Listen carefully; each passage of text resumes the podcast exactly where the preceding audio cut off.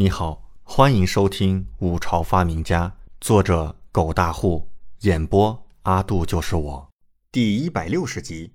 千年前的帝王墓被盗了。三人推开石门，晴儿在前，谨慎地走了进去。通道很狭窄，光线昏暗。殿下、王爷要小心。晴儿小声提醒着：“这里虽然是筛选出来的生门。”可是娄欢欢二人进来后就没有再出来，可能还有其他的变故，必须慎重前行。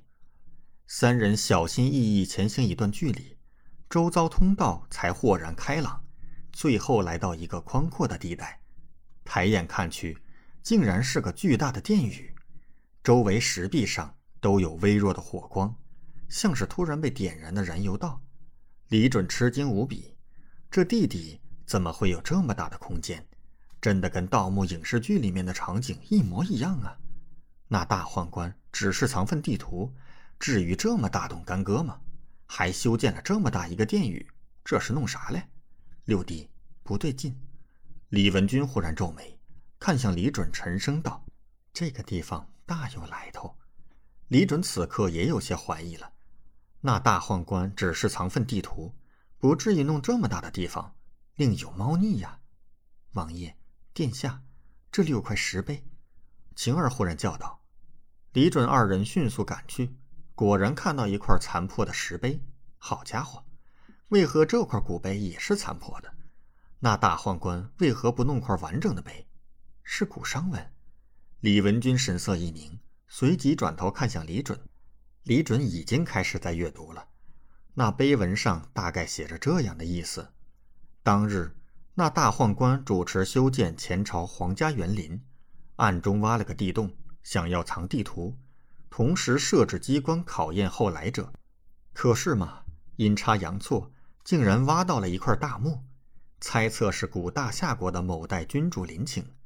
那大宦官挖出了不少价值连城的陪葬品，将这些陪葬品转移到了其他地方，因此这个地方只留下了两份地图。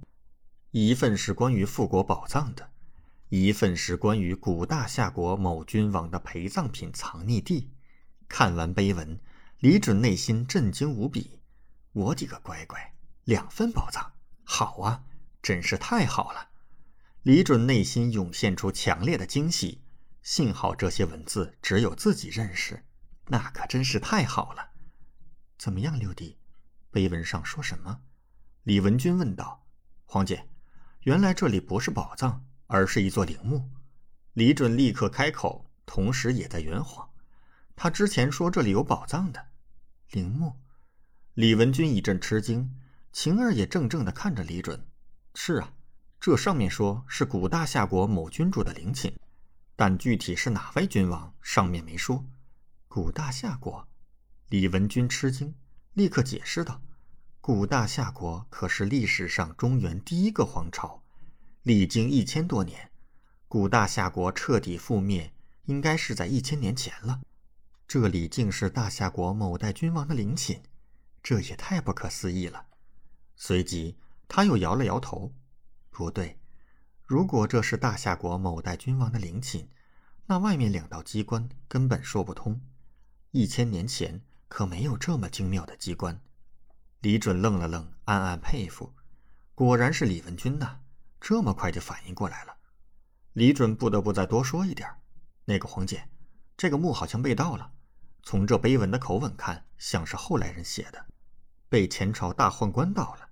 牛逼的大宦官，不仅是个激光高手，还是个盗墓能手啊！千年前的帝王墓都给倒斗了，真牛批！竟是这样。”李文君恍然。同时也皱着眉头，这么重要的地方竟然被人给盗了。这，李文君沉声道：“此地必让父王知晓，让他定夺。”李准没意见，他只要有地图就可以了。只是小欢欢和那哑巴女侠哪儿去了？想到哑巴女侠，女侠就到了。就在三人围看石碑时，一身黑衣的昭婉婉背着同样身穿黑衣的娄欢欢从前面的暗门出来。看到李准三人，警惕地停住了脚步。小欢欢咋样了？李准见状，立刻冲上去。感谢您的收听，请继续收听下一集。